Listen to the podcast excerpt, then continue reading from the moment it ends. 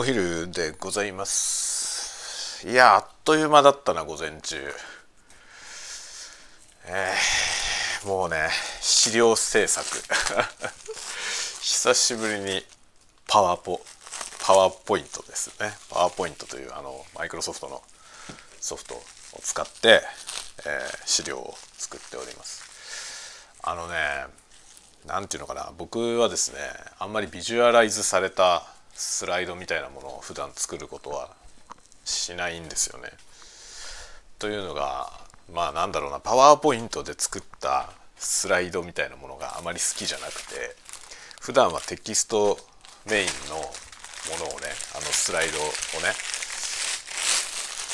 何ていうのかなあのラテフラテフで作ってそれをあの何ていうのスライド形式の PDF に書き出すことができるんですけどそういうものを作って割とねあのプレゼンとかなんか勉強会で発表したりするとかね。そういう時はいつもねそのテキストベースのシンプルなもう超シンプルなスライドをあのラテフで作ってね。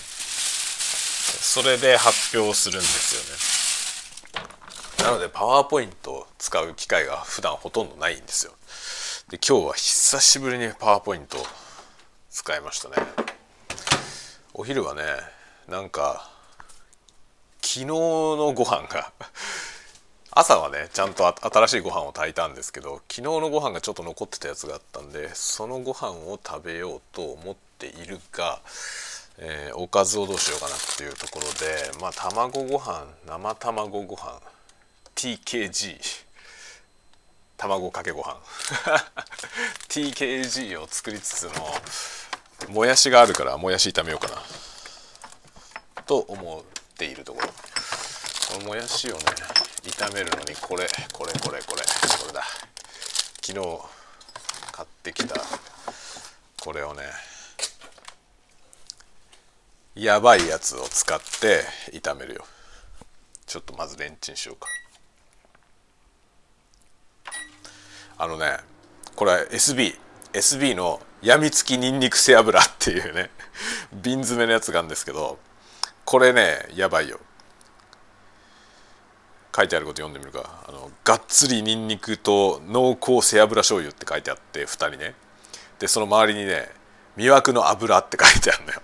魅惑の油の油はカタカナで書いてあって魅惑の油欲望のにんにくって書いてあるんですよ。やばいでしょ。やばいよねこれ。このコピーいいよね。しかもね黄色と黒なんですよデザインが。黄色と黒で黒地に黄色い字でね「魅惑の油」って書いてあって黄色の字に、黒い字で「欲望のニンニク」って書いてある。すごいよね。欲望のニンニクだよ。すごくない？これねめちゃくちゃ臭いんですよ。一回買ったことあって何これと思って一回買ったことあるんだけどめちゃくちゃすごい味がするんだよね。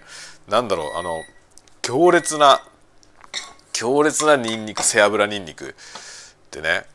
これね豚骨ラーメンとかにほんのちょっとピャッて入れるともうめちゃくちゃいいですね。だけど使い道がほとんどないんだよ。いろんな料理に入れてみたんだけどね何に入れても全部こいつの味になるんですよね。だからこれはね多分これでもやし炒めたらうまいと思う。というわけでもやしを炒めてみるわ。あちょっと待って。消費期限。このもやし消費期限が今日じゃん。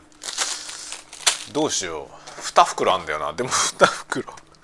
2袋やって消費期限が今日までのもやし明日も食えるかな。ちょっと微妙。明日になっちゃうと。ちょっとギリギリかもしれないよね。でもまあいいや。今日は1袋分を今炒めるわ。これあれですよね。この間あのこの調理サウンドさ今換気扇つけましたけど換気扇もうるさいしこの もやし炒めた時猛烈な音したよね前回ね。なのでちょっとうるさいかもしれませんがちょっともやしをね炒めながら喋るよ。ちょっと皆さんはあれですねあのヘッドホンとかイヤホンで聞いてる人はちょっと音量下げた方がいいかも。今今はねその換気扇の下で喋ってるだけだけどここに今からねもやしを炒めるからこのもやし炒め始めたら多分相当すげえ音がすると思うんで。よいしょ。でこのね背脂。背脂をぶっ込むよ。うーわ凶悪だなこれ。めちゃくちゃ油とニンニクの魅惑の油。欲望のニンニク。こいつをぶち込んでですねもやしを炒めるよ。やっばいなやばそうな食べ物だなこれ。ああそうか使ってんのかちょっと待って。木の僕が愛用してる木のしゃもじが使われている。使われてるからないや。つ何で混ぜようかな。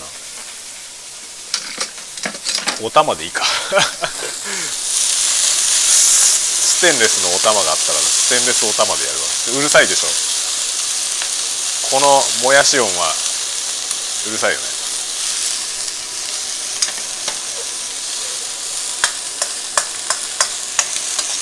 いや中華鍋。中華鍋はほんとね炒め物するのに最強だよね。みんな使ったらいいと思う。めちゃくちゃおすすめだよ中華鍋。よ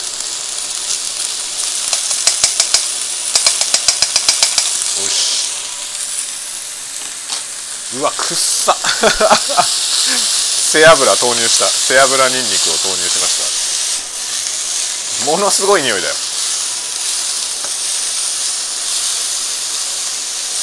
ちょっとこれはあれだよね。あの人前に出る時は食べらんない。凶悪な匂いがするんだよ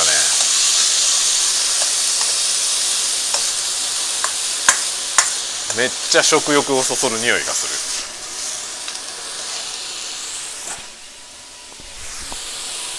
る。この背脂にんにくはねちょっとちょっとおすすめするよ。結構入れちゃう。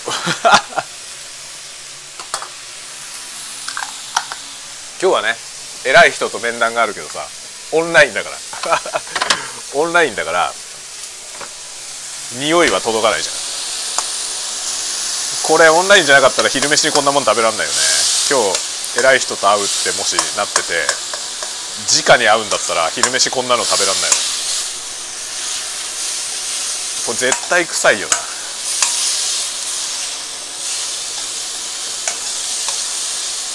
今日一日多分臭いですね。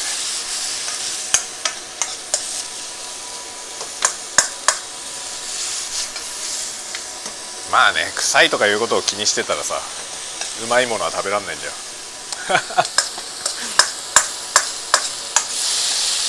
まあでもなんかさ外回りの営業さんとかこういうのお昼に食べらんないよね。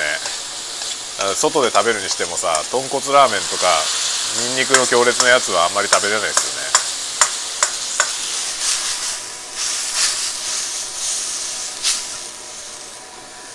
さすがにお客さんのところ行くのにね。お客さんのところ行くのにこれはまずいよね。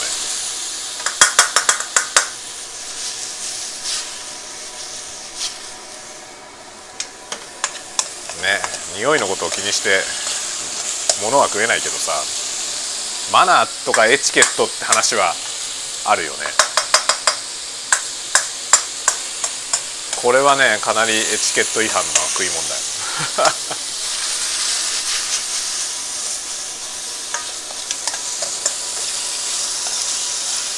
いやいいね。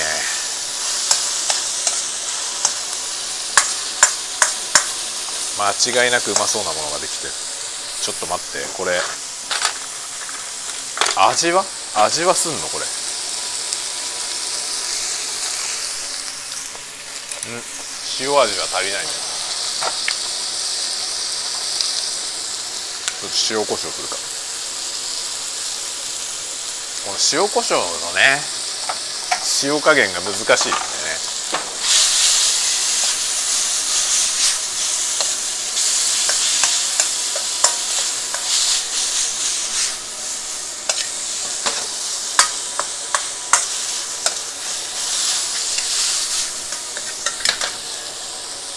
背脂に炎がこう飛んであれですよ。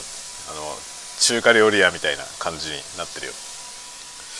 さて皿。皿はちょっと大きめなやつに。はいよできたよ。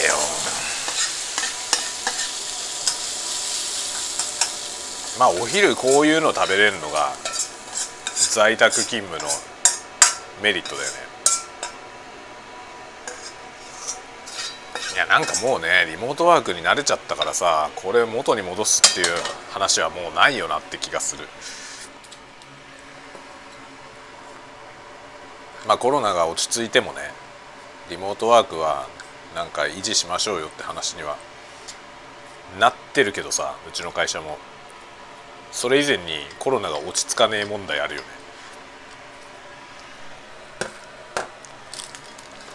当初ねもっと一時的なものの予定だったんだよ。だからなんていうのかな対応もねうちのうちの会社の場合は結構そのコロナ対応でリモートワーク対応とかしたけどそれは本当は一過性のものっていう認識だったのよだから少々ねそのコスト的に無駄が生じるけどしょうがねえっていうことでやってるんですよね。ところがさそれがもうちょっと看過できないことになってきたわけよ。そのもう3年目でしょ。そうするとさ一時的にはねちょっとコスト過になってもまあしょうがないからさ業務継続する方が優先だからつってね。そうやるじゃない。いろいろ妥協してさ。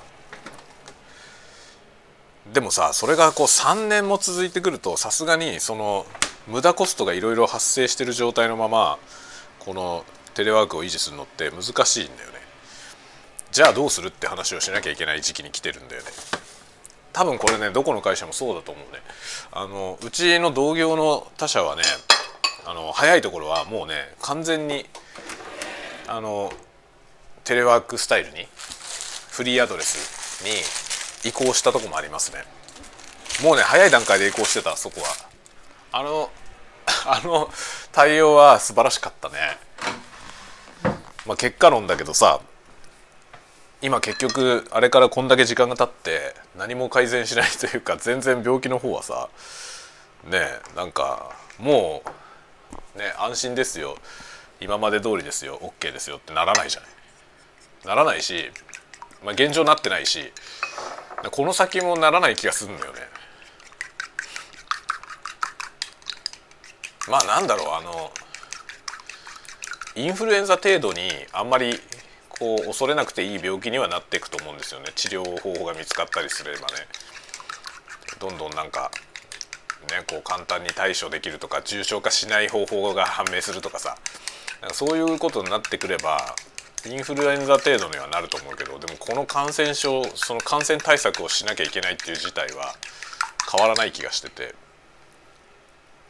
もう対策しなくていいですよってはなんないよねきっと。って思うとさなんか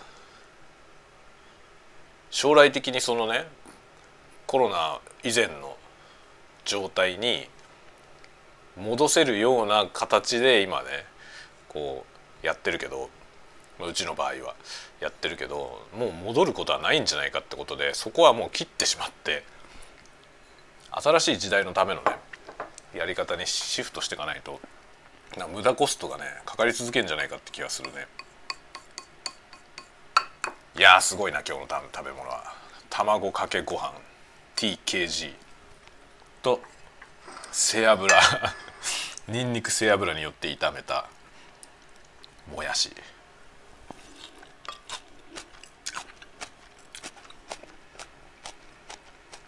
いいね。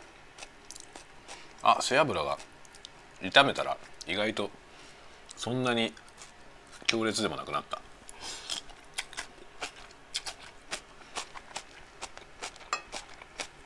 うんうんうまいわ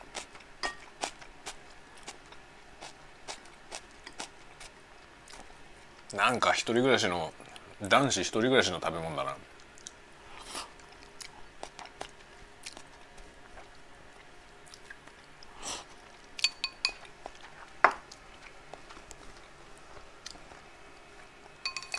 あのねそういえばカメラがさカメラ欲しくて常に何か欲しいんだけどね。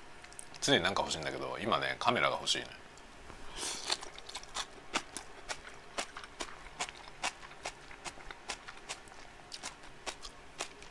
一応ね来年来年カメラ買おうかなと思って今ね計画を始めました。まあ僕大体2年に1回パソコンを買ってるんですけどパソコン今なんだろう2年に1回も買い替えなくてもいいじゃない。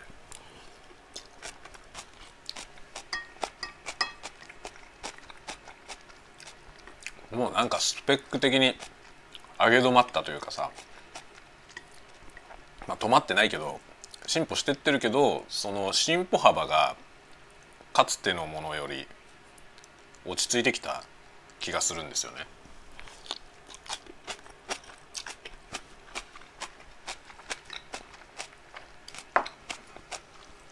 だからなんか常に最先端の最新型を使ってなくても全然支障がないというかさ。そういうふうになってきたから。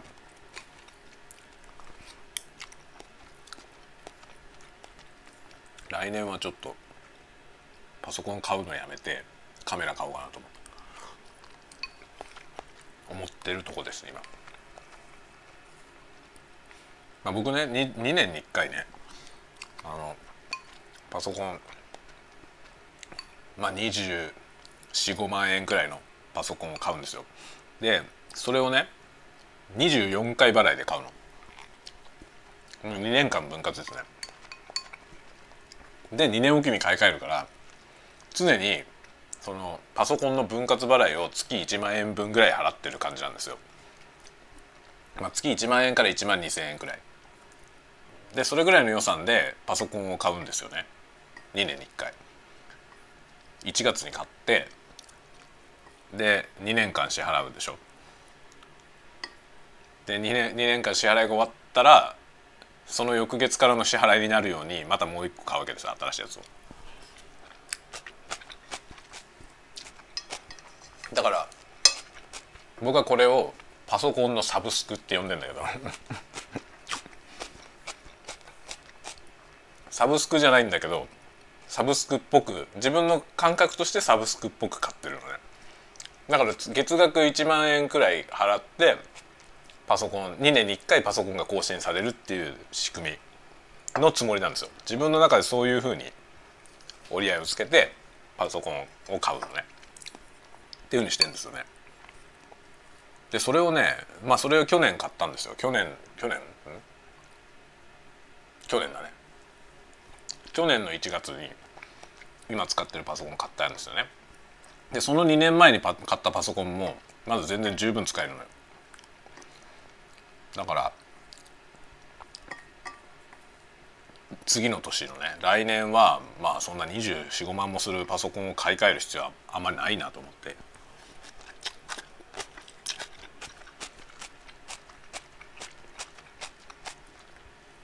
と思ってるので来年はそのパソコン買う分の予算で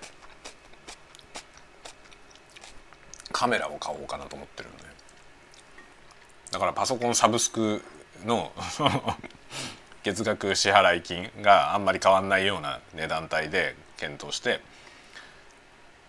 2年払いでねカメラ買おうと思って。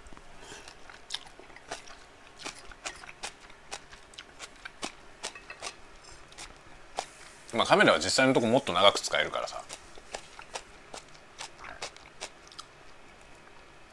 まあパソコンもね実際のところそうやって買ってるけど原価償却的には2年2年じゃない4年なんだよねパソコンってね。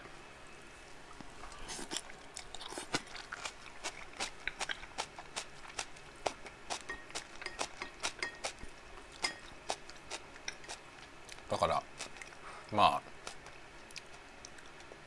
来年はねカメラにしようかな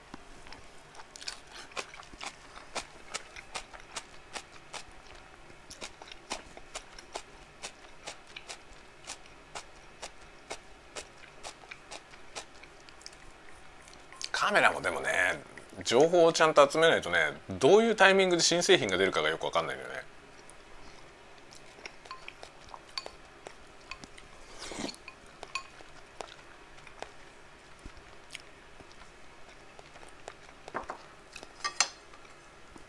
僕はまあカメラは何回か喋ってますけど富士フィルムの X シリーズを使っててでまあ大したレンズ持ってないからレンズシステムごと別のやつに移行してもいいんだけど他に欲しいカメラがないんですよね。なので、まあ、富士の X を買おうと思ってんですよね。で XT4 っていう今今売ってるやつのフラッグシップみたいな。X シリーズのまあなんだろうトップモデルのやつをね買おうと思ってるんですよね。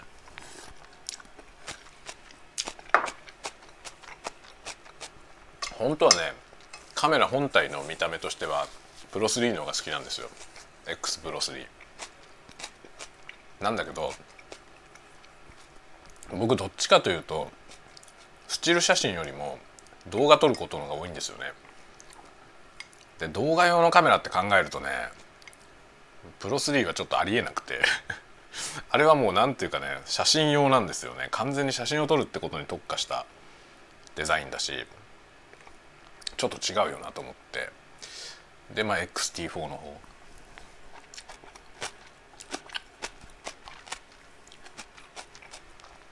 でまあそのねレンズをどうしようかなと思って。それいろいろ考えてるんですよね。なんかそのレンズキットとして売ってるやつがね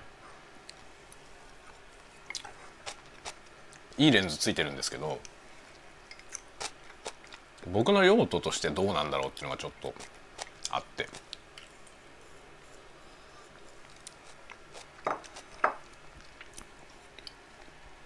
で今ねどうしようかなっていろいろ考えてるところなんですよ。まあこういうのってさ前も言ったけどさ考えてる時が一番楽しいよね。物欲沼の一番心地よいところはさ買うまでのこの検討期間ここが楽しい。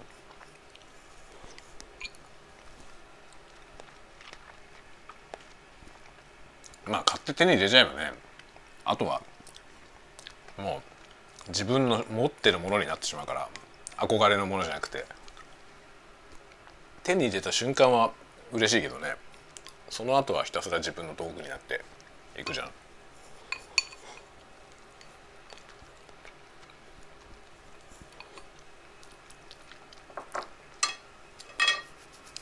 でもどうしようかなっていろいろ考えてるとこですね。カメラは欲しいけどね優先順位的にどこなんだろうっていう気もするんだよね。それ以外にも欲しいものいっぱいあるからさ。それをいろいろ考え中でございます動画動画撮影ね動画撮影やりたいですね楽しいよこの間ねヨドバシカメラってねいろいろ見てて、まあ、いろんなカメラ見てたんですけどなんだろうねあの YouTube YouTuber の人たちがね使ってるよく使ってるカメラってあのパナソニックの GH5 っていうカメラ使ってる人が多いですけどあれは何がいいんだろうね何が良くてみんなあれを使うのかななんかそれがねよく分かんないんですよねあのカメラすごい人気あるんですけどね、まあ、動画撮影に特化してるのかなすごく人気があって、まあ、あれを使ってる人か α7 ソニーの α7 のシリーズを使ってる人が多いですね。α7 はさ α7 のシリーズがなんかいろいろありすぎてね α7 何々って後ろになんかついてるんですけど識別紙がそれがいっぱいあって どれが何なのかよく分かんないんだよね。よく分かんないんですよ。なんかその α7 にもピンキリなんだよね。α7 でも結構値段違って後ろになんかついてるその識別紙によってなんか値段がね平気で2倍とか2.5倍ぐらい違うんですよね。何が違うんだろうと思って。アルファ7はなんかわかるんですよ。あのオートフォーカスが速かったりとかね。あとあの超高感度。高感度の撮影がすごく性能が良くて暗いところでもあんまノイジーにならないとかそういうね良さがあるんですよね。だから多分ね α7 は多分本当に便利だと思いますね。室内で撮影したりとか YouTuber 的な使い方する時にね。α7 ってカメラはかなり便利だと思います。かなり便利だと思うんだけどさ気分的にね僕はあのミノルタの α7 アナログのフィルムカメラのね α7 を持ってたから、まあ、ミノルタがコニカミノルタでねコニカと合併してコニタミコニカミノルタになってコニカミノルタになったぐらいの頃に α7 デジタルっていうデジタルカメラが出たんですよね α7 のデジタル版のやつデジタル一眼レフが出てその後ソニーに買収されて、 まあ、コニカミノルタだったものがソニーってなっちゃったわけですよね。もうついにコニカもミノルタも全部なくなりソニーになりました。でソニーになった α7 の良さはねあのソニーってねビデオカメラの部門でドイツのカール・ザイスっていうレンズのメーカーと提携してたんですよね。なので一方でそのザイスとのやり取りがあってこっち側でミノルタを買収したので、まあ、コニカミノルタを買収したのでまあその α7 のボディに関してはコニカミノルタの持ってた技術。でミノルタってレンズも良かったんですよね。そういうノウハウを持って5つのサイズと提携もしてるから。まあ α7 はいいよね。間違いなくものはいいと思いますね。それであのデジタルテクノロジーのソニーはねソニーのその画像エンジンみたいな部分は強いでしょ？するとやっぱりねなんか質が高いはずですよね α7 はね。だからその辺のいきさつを全然知らないとさソニーがカメラって思うけどソニーってなんかビデオカメラを作ってるイメージありましたけどね。で昔ソニーってサイバーショットっていうね、まあ、今もあると思うけどブランドは残ってると思いますけどサイバーショットっていうデジカメを作っててまああんまり良くなかったんですよね、まあ、カメラの会社じゃないからねそもそも。だったんですけどまあそれが多分自覚があったからサイスと組んでレンズはサイスが提供してビデオカメラとか作ってたと思うんですよね。でもミノルタを吸収したことによって急にカメラがちゃんとカメラになったんですよ。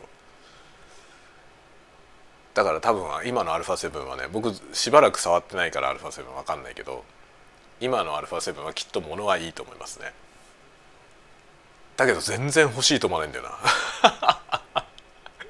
不思議とね全く触手が動かないですねミノルタは好きだったけど今のアルファはね名ばかりのアルファで全然もうそのミノルタのスピリットが失われてしまってるように見えてしまうのよどうしても ミノルタが好きだっただけに。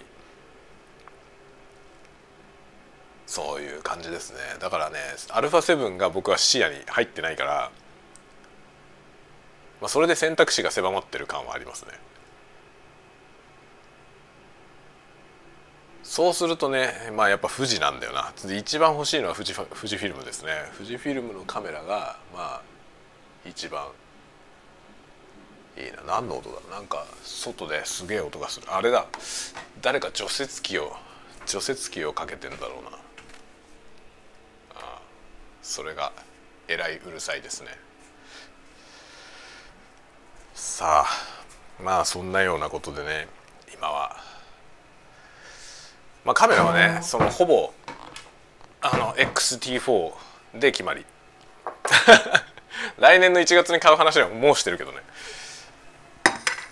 もうそれで決まりでまあその XT シリーズに新しいモデルがもし出ればね出ればというか出るかもしくは開発してるよっていう話がもうすぐ出るよみたいな噂が聞こえてきてたらまあ今年の年末ぐらいの時点でね聞こえてきてたら待とうかなとも思いますね。間違いなく待った方がいいものが出るからね。まあでも T4 もう全然不満がないけどな。T4 のスペック見ててなんか必要十分というかもう完璧にこれで用が足りるなと思っているんでそれを買って何も問題はないと思う。問題はレンズだな。レンズをどうするか。まあ YouTube 撮影用なので広角側が必要なんですけどねそのレンズキットのやつはね結構いいやつがついてるからでもちろんね別々に買うよりだいぶお得なんですよ。別々に買うよりもね3万円近くお得だな。だからセットで買った方がいいよなって思うんだけどどうかなっていうとこだよね。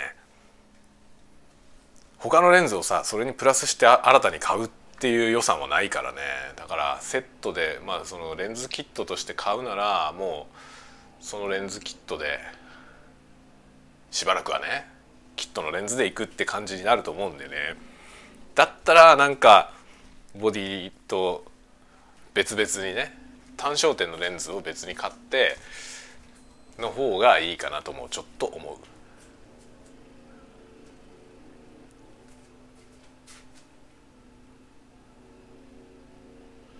なんか隣のおっさんが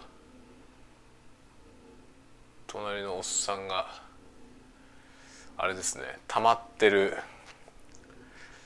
雪をですね 除雪機であの晴れて日が当たっている道路にぶちまけていますね。それでまあ溶かそうっていう魂胆だね。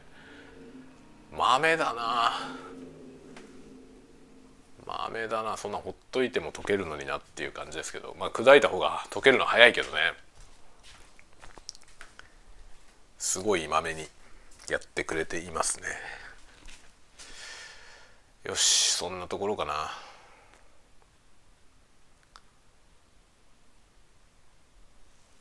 これなんだ？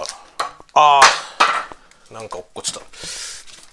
なんかお菓子っぽいものが補充されているので持っていこう。午後の僕の、えー、小腹減った時のやつに持っていきます。はい。というわけで実質に戻ってまいりました。さて今日は午後がいろいろ忙しいから。忙しいっつってもまあ面談とかミーティングがあるんですけどね。喋る系の忙しさですね。で資料はまだ終わってないんで。終わんねえんだなこれが。それをちょっとねぼちぼちやっていきます。ああ。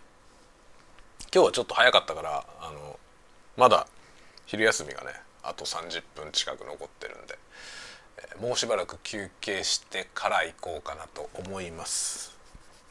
まあね休憩中はレンズを調べるよ。物欲沼の人なんでね。これ楽しいんだよなこれが本当に。ちょっとあとあと20分 20, 20分25分ぐらい今まだ休み時間が残ってるのでそれでちょっとね調査を。ものは言いようだよね。本当調査とか言っちゃうとね調査してるみたいだけどさただカメラのレンズの情報をね見るのが楽しいんだけどはい。ではではでは皆さん。皆さんも何か楽しいことを見つけて。日々をね楽しくより楽しく過ごしてくださいね。まあなかなかね余裕がないっていう状況もあるしまあそそれどころじゃない世界情勢はあるんだけどまあ世界情勢のことを云々しても我々がねなんか云々してもそんなに状況は変わらないので